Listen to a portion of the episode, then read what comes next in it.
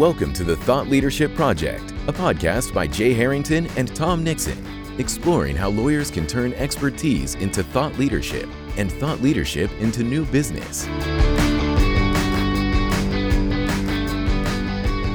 Welcome to the Thought Leadership Project podcast. I'm Jay Harrington, and joining me today is a guest, Jordana Confino. And Jordana is a certified professional coach, positive lawyering professor, and founder of JC Coaching and Consulting, a company devoted to advancing the well being of the legal profession through coaching and partnering with organizations to build positive workplace cultures where all members feel valued, stimulated, and supported. Jordana, welcome. Thank you so much, Jay. I am delighted to be with you today. Yeah, thank you for for uh, making a little bit of time to talk to me and, and our audience. Um, so I'm excited to talk to you because I think you know these are areas. Uh, your areas of expertise are ones that you know I think we've touched upon on the podcast, but never really done a deep dive into. So um, I'm excited to have this conversation. Um, but before we get into those issues more deeply, um, maybe you can just start by giving us uh, some additional bits of your background. In particular, I know you know you had experience uh, in various clerkships and uh, also in big law uh, before transitioning into more of an academic setting. So just kind of take us back and talk a little bit about you know how you went from where you were to where you are now.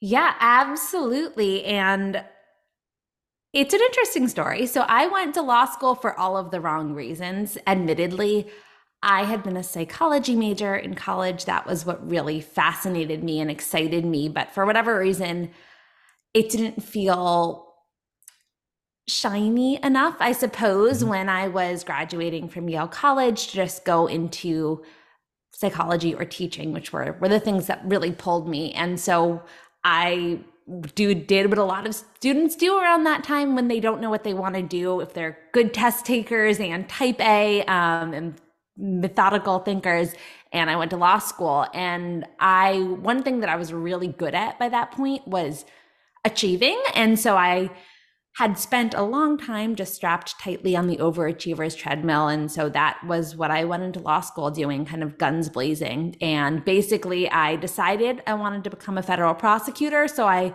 looked around and I was like, what are all the things that I need to do in order to be successful? And I set myself about doing them. And so basically, that meant spending my summer at the US Attorney's Office one L summer, looking around, seeing the what firms they all came from lining up an offer for my second summer at one of those big firms, lining up the clerkships and just kind of trying to do all of the things. And as I was doing that, I was just increasingly recognizing how wrong it all felt in terms of my level of actual engagement and energy and fulfillment.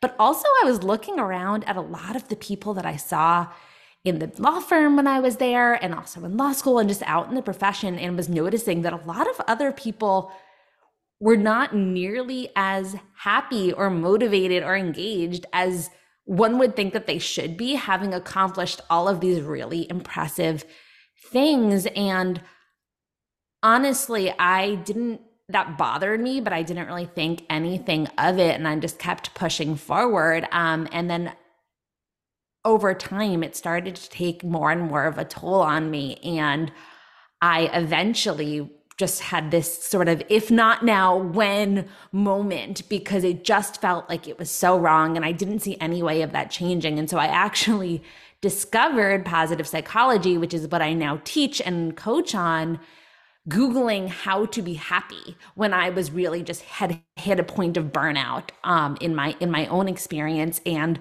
i ended up discovering this full course on positive psychology which is the science of human flourishing. And i really really really wanted to know how how to be happy and was not learning it around me. So i, I enrolled in this course and it just completely blew my mind. And it made me realize that my whole formula for success and how to go about achieving it and sustaining it was completely backwards. And I also realized that the vast majority of people in the legal profession that I had encountered during this time were just as ignorant in this respect as I had been. And so I really just decided that other lawyers and law students need to know this stuff so that they can not only not burn out, but actually build sustainable, satisfying, engaging careers within the profession. So that was really the initial inspiration behind my pivot towards lawyer well being. Um, and so initially, I started on the law school front. So working in student services at Columbia first, and then I transferred over to Fordham Law to build our Office of Professionalism, served as the Assistant Dean of Professionalism there, and also was able to develop and teach my course on positive lawyering, which is positive psychology for lawyers. And teaching that was hands down the most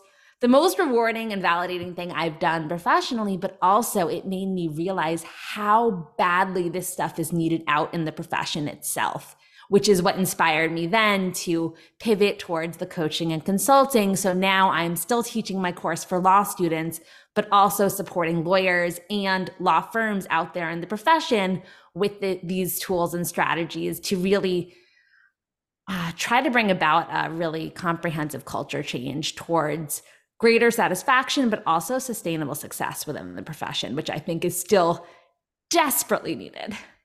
Yeah, yeah, no, for sure. And I, I think it's also something uh, that you, you your teaching aside is probably pretty rare in law schools as well. I mean, I imagine that most schools, at least certainly when I went to law school, that's not a good judge because that was so long ago. But um, I don't think even today it is because it's oftentimes misunderstood to begin with. I mean, I know there are some people out there. I think uh, there's a there's a study. I think it's Lawrence Krieger Krieger from Florida State who yeah La- La- Larry Larry Krieger okay. he's yes. he's amazing um but yeah these so when I started teaching positive lawyering 4 years ago there were you know count them on one hand the number of the number of classes that mm-hmm. were in that were focusing on this increasingly now since then you're starting to see more of them pop up. And actually, a great thing that happened in the past year and a half was that the ABA actually revised its um, requirements, credentialing requirements for law schools. So it's now requiring education on professional identity formation.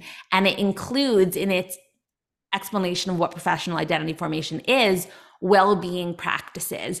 And that was something that i'm a member of the groups that lobbied really hard for that. So now all of these law schools are like hmm how do we how do we check this box? And they're starting to think about these things.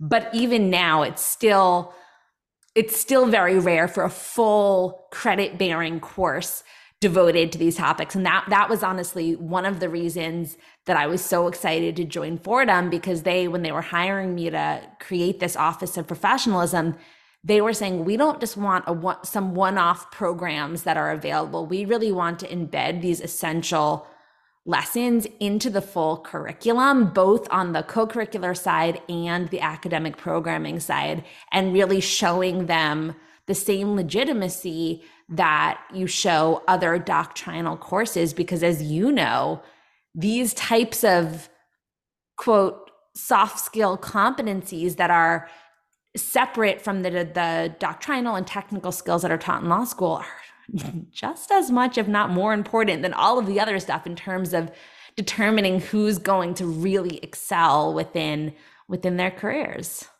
Yeah for sure i'm interested in your perspective on this because i think this is oftentimes the terms are conflated and and perhaps it's just semantics in some respects but i think there's a meaningful difference here. Um, I think some people can make the mistake of assuming that, you know, with a career, especially one as demanding as like the practice of law is for for most of us, um, that you know it, it's perhaps unrealistic to think that you know you're going to have day to day or moment to moment happiness in your career, right? Because there's a lot of stress, there's a lot of pressure involved, hard work, all those things that don't necessarily bring most you know well adjusted people you know that that feeling of true happiness um maybe that euphoric feeling but you know the way i've traditionally thought about it and and aimed towards once i've kind of gained an understanding of like you know all right this is this is what it is like to be in the workforce this is what it's like to be in high pressure situations it's more of a you know somewhat longer term contentment and and you know satisfaction as opposed to happiness per se. Uh, like, do you do you draw a distinction between those things, and I, what do you think about that um, dichotomy? Yes, absolutely. So well-being I think is very different thing than happiness and even within positive psychology there's the whole focus isn't on just making people feel happy and joy mm-hmm. um, at all times. There's actually multiple dimensions of well being that are viewed as being really fundamental. And positive emotions, which even itself is broader than just happiness, is just one of them. But other things like relationships mm-hmm. and in feelings of engagement, feelings of meaning. And I think that's what you're referring mm-hmm. to with when you talk about that contentment. Those deeper feelings are equally important for overall well-being and so it's not just about whether you're feeling glee um, or mm-hmm. euphoria i think euphoria just goes into a different category altogether right. on on a constant basis but what i think it but i agree with you and i think that i would take it even broader that a lot of lawyers and law students and just high achievers in general assume that work has to be hard and that creating space even for these feelings of contentment, engagement, meaning, connection, all of those things on a regular basis will derail them and prevent them from getting to the end goal of capital S success, at which point they will then feel content and happy and engaged and connected. And that is just a huge myth um, that does two things. So, one, it keeps them on the hamster wheel of endless striving and never actually feeling any of those things because you're constantly setting your sights on a goal that you and an external goal that you tell yourself will give you the internal feelings that you crave but the second we get to it we recalibrate and set that goalpost just a little bit further so we never actually get there but also what the science of positive psychology shows. And this is the hook that I use because this is the hook I would have needed in law school when I didn't care about being happy or healthy. I just wanted to be successful. Is that actually these pillars of well being, these foundational elements, they fuel our performance, they fuel our cognitive functioning, they fuel our resilience in our ability to perform at our highest capacity both over the long term in terms of preventing burnout, but also on a minute by minute immediate basis in terms of our capacity for creativity, which is really important for lawyers, even though they think they don't need it at all, mm-hmm. and problems in innovative problem solving and courage and the ability to connect. All of those things are actually the neuroscience shows increased when we feel these different types of positive emotions. It's this thing called the broaden and build theory that when we experience positive emotions, it literally activates the learning centers centers of our brain and makes them more flexible. So we actually can perform better when we let these things into our lives and we create space for them. So that kind of myth that I need to torture myself in order to get the best out of myself is actually complete nonsense and leads people astray in many many different ways. Yeah that's i mean it, it, agreed. And and i think that that that plays out in many different ways. I mean you think about just being how you how you what lower level you function at when you're exhausted for example certainly stressed and, and those two things often go hand in hand. But but you're right you know the ability to be creative um, in terms of identifying connections between ideas or um, connecting different dots out into the world and, and just thinking creatively about problem solving is is definitely empowered by well-being as opposed to you know that grinded out um, culture that exists in many law firms.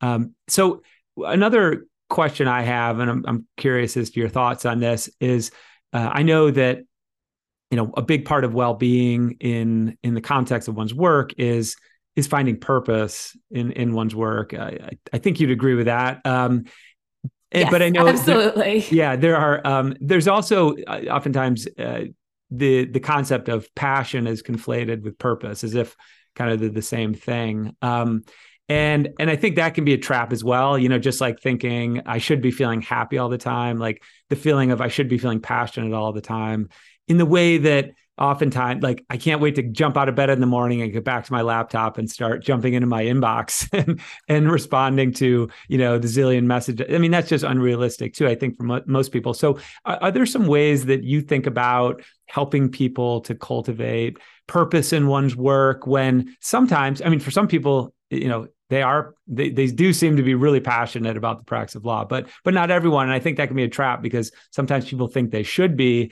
And without that passion that drive that fire in the belly they feel like maybe this isn't for me. But i think you can find a more you know a deeper purpose that's a little bit distinct from passion and still be motivated and su- have a sustainable career as a result Yes, absolutely. And so it's I'm just gonna I'm gonna put a pin in passion because there's actually it's fascinating. I there's two forms of passion, harmonious mm-hmm. passion and obsessive passion. And interestingly, I think a lot of overachieving, high achieving lawyers mm-hmm. probably fall into the obsessive passion category with their work that you see that mm-hmm. a lot with workaholism um, and there's a whole body of research on obsessive versus harmonious passion and why harmonious passion where you can detach from it um, and keep it in harmony with other aspects of your life is actually you perform much better in the long term than with obsessive passion so we'll put a pin in that for a minute because mm-hmm. i want to answer your other question um, purpose yeah so purpose has been coined like the superstar motivator um, for among behavioral scientists because it when you have a sense of meaning and purpose in your work it just it fuels motivation it fuels engagement it fuels performance all of those things. And so when i tell my students and clients this often they say well so you're telling me to quit my job. And no that is absolutely not not the point. And so some people will decide to pursue passion projects as their job. But for most people, that's not practical or it's not desirable for a lot of different reasons and there are so yeah. many there are really powerful strategies that you can do to enhance your sense of meaning and purpose in your work regardless of what it is and so the first thing that's really important is identifying what your core values are mm-hmm. and this is something that is actually um, of per- personal significance for me because it was a very basic values discovery exercise that I did in my therapist's office during my 2L summer while I was working at the big law firm and just needed to figure out something to get my anxiety and dread for the future in check. And what what she had me do was just look at a basic list of values and identify what my top five were. And it was a long list of values. And then think about how what I was doing with my time and my energy was furthering them or not. And so I realized at that point that I was in no way furthering my values and actually everything I was doing was contrary to them. But the biggest realization for me at that point was I had never once stopped to actually think about what my values were. It had never even occurred to me to ask that question. And I had to really, really think about it and values in terms of what are the things that are intrinsically most important to me not paying attention to any of the shoulds or what other people think is important or wanting to impress people. And so getting clear on those, which I think a lot of people don't necessarily have sight on, is of is the first step. Once you do that, then you want to think about how can I connect what I'm currently doing in my work to relate to those values. So separately, you might think just if you want to just enhance your overall well-being, how can I to what extent am I aligned with those values? How can I increase my alignment in general, both inside and outside of work? But focusing specifically on your question, how do I have more meaning in my work? How can I relate those things to my values? And so often it's just, con- you can do this by actually just construing the way that you look at the purpose or the goals or the effects of your job. And so it's something called cognitive job crafting to do this. And an example that has nothing to do with lawyers, but I think it's actually really illustrative is so this is, I have no clue, uh, disclaimer if this story is true, but it's a good story. So back in the 1960s, the height of the space race, JFK is touring NASA and he bumps into a janitor and he says, "Well, hi there. I'm I'm Jack Kennedy. What do you do?"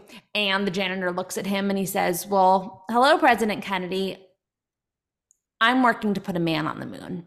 Hmm. And not I'm mopping the floors, not I'm cleaning the bathrooms. I am working to put a man on the moon. I am an essential part of this operation. Without me, this whole thing couldn't function. And so that purpose that he construed in his work in terms of what what the meaning of that work was is palpable and you can bet that he had a lot more motivation going into his work every day. And so similarly you see this there's been studies done with healthcare workers or janitorial staff in hospitals that the ones who view themselves as being a part of the essential team of healers they have way greater satisfaction but also and better health and longevity but also better um, engagement in their work and the, in the heightened sense of meaning and well-being. And so bringing this into the lawyer context any way that you can connect to the purpose of your clients or your firm is a way to do this, but also beyond that, even what is the work doing for you in terms of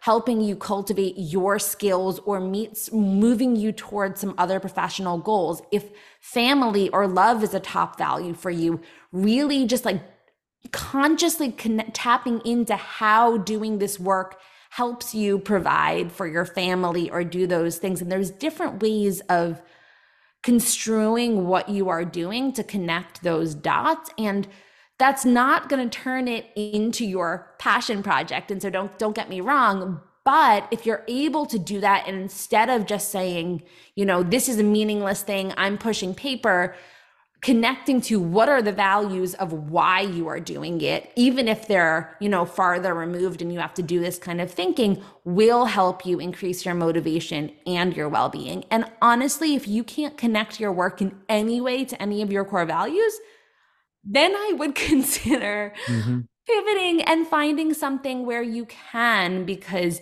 it is really really really important for well being, but also for your performance. And I think you will be so much more successful and effective if you can find a role where you can connect it, at least in some way. Yeah, makes sense. I think that I love that story, uh, the JFK story, and whether it's apocryphal or not, it's a good one, like you said. And and it, yeah, it's easily translatable as you think about you know practice of law. So I think that's a good, simple way to describe what it means to have purpose um, in in one's profession. Uh, what is the? I'm I'm curious. What's what's the role of, or not the role necessarily, but I, I'm curious as whether you have any tips on this difficult issue of detachment. That's something I really struggled with as a young lawyer, and I think it impacted my well-being. I just brought my home my work home with me, and it was like a twenty four seven thing. I just couldn't seem to let go of it. Um, is that you know are, are are people just sort of born that way, and there's nothing they can do about it, or do you have any thoughts on like what you know what role detachment plays, and like how do you how do you separate um, at least to some extent yourself from the day to day work?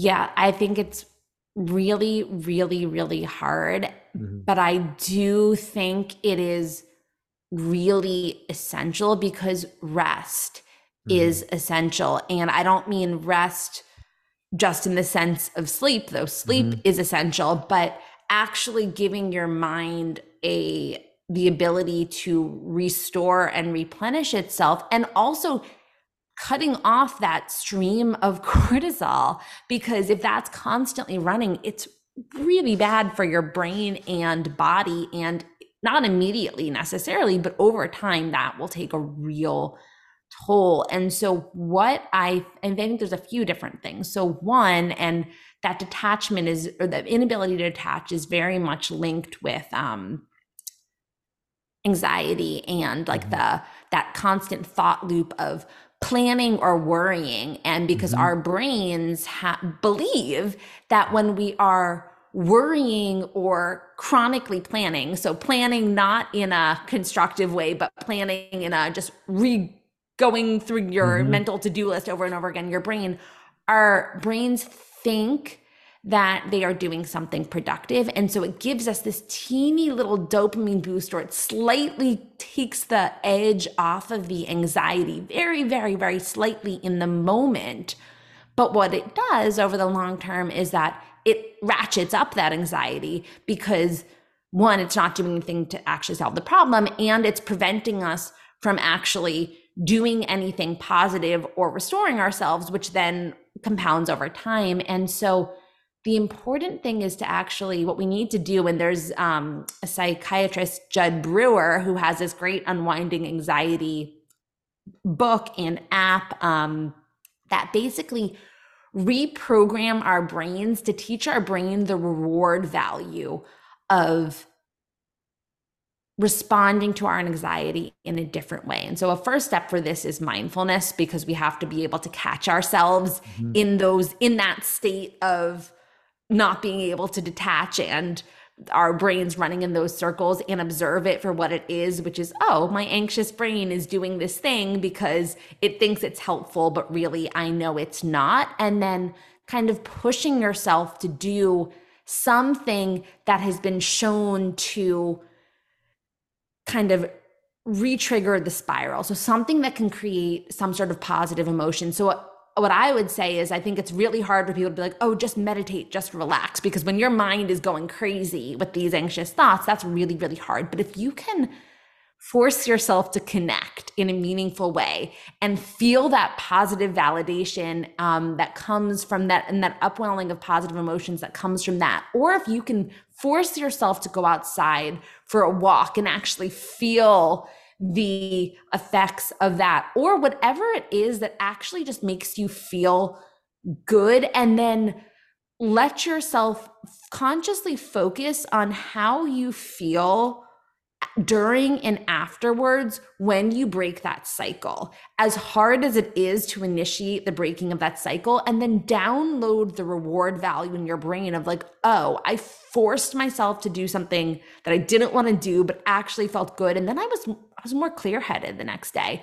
Also, force yourself to download the negative reinforcement of how bad you feel when you just keep doing the same cycle over and over because our brains kind of zip through it and don't pay attention. So I think internalizing those things is really, really important. Um, and that behavioral activation of just like doing a positive thing and then paying attention and noting that it actually makes you feel good um, is really, really powerful. Another thing that I think, and this is something that I just think is so counterintuitive to most lawyers, but it's so important, is paying attention to that, how you're talking to yourself in your head.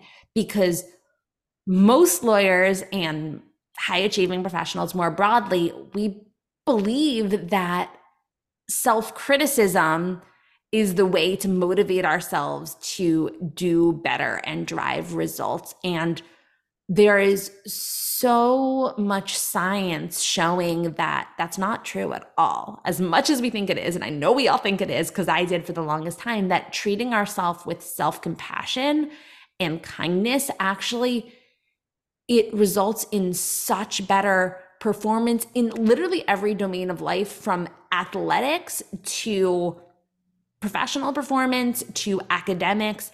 And so that involves not, you know, looking at our anxious thoughts and being like, what's wrong with you? Why are you so anxious? Or why are you tired? You should be working harder. Or why did you mess that thing up? Like you're clearly not good at this. Like you're you're gonna fail. Um, and actually just saying, like, yeah, it's really, of course you're anxious. Of course you're exhausted. There's so much going on, but like you can do this and actually not beating yourself up and giving yourself the space to kind of take a step back and say, This is hard and learning curves are normal and you can figure this out but what what can you do to actually help yourself move forward in this moment as opposed to what's wrong with you you're not good enough this isn't going to be enough because it's getting i feel like half of the exhaustion and the panic actually stems from not just like the objective consequences of what happens, but how much we beat ourselves up if things don't go exactly as we want on the very first try. And that is just is just adds so much insult to any injury that we may actually be experiencing in the real world. Yeah, I couldn't agree more with that. And I think that was uh, just a really well said explanation of things that afflict many lawyers and and some great concrete tips for for um, dealing with them. Um, well, Jordana, let's uh, turn to wrap this up. And I before we do though, I want you to you had an exciting announcement you made on on LinkedIn this week that you're in the midst of a transition um, away from uh, Fordham in in a sense in terms of your academic uh, role there and, and as a dean, assistant dean, and into uh, sort of full time coaching and, and training. So um, maybe just uh, give a quick preview of what you're focused on and and who you're helping in that in that realm, and and then we'll wrap things up. Yeah, absolutely. And so the focus of that is twofold. So in my coaching role, I'm focused on helping lawyers achieve actual satisfaction and sustainable success in their lives and work. And really, I am focused on the lawyer who reminds me a lot of my former self, the one who has been spending their whole career doing all of the shoulds, probably really high achieving, and yet they're not nearly as engaged or as energized as they feel like they could or should be, and helping them understand that actually there's a way of doing exactly what it is that they are doing right now, or potentially something different, but regardless, in a way that actually fuels them with a sense of engagement and purpose and connection without taking away their edge and actually recognizing that it'll make them even more effective. And so that's what I do in my coaching. And then on the consulting front, it's partnering with organizations to help them understand how they can actually build more I will say positive workplace cultures that help their attorneys and their other employees feel valued, stimulated, and supported, which behavioral science shows are the key requirements for peak motivation and performance. And so I don't view it as an either or well-being or success the science shows that this stuff actually will increase organizations bottom line by not only helping them retain top talent but actually getting the best out of them too and so that's that's where the consulting work comes in and honestly, it grew out of my positive lawyering course. My students started graduating and calling me and saying, Jordana, I would not be surviving in my big law job if I didn't take your course. But one, lawyers need more support. And two, you need to start talking to our employers because this stuff is, it's, this stuff isn't out there. And you know it can't if we really want to change the culture of the profession it can't just be top down or bottom up. I think it really needs to be both. And that's the work that i'm excited to be doing through jc coaching and consulting. That's awesome. Well thanks for joining us jordana. It was a pleasure. I learned a lot. I'm sure our listeners did as well. I will be linking up to your LinkedIn profile, your um, coaching website, and I know you sent me a, a, couple other links. All that, all those materials will be in the show notes of today's episode. So I encourage you all uh, listening to check out um, those links and and learn more about Jordana and her services. So thank you so much for joining me today. That's awesome. Thank you so much, Jay. And just about the links I sent my values discovery guide and the self compassion guide. And so that's for anyone who's listening to this talk about values or self compassion. They're like, well, that sounds great. How do I do it? Those guides are to help you get started. And thank you again, Jay. It was so much fun chatting with you today. Fantastic. Well, thanks again for joining me. And thank you to our listeners. We'll be back next week with another episode.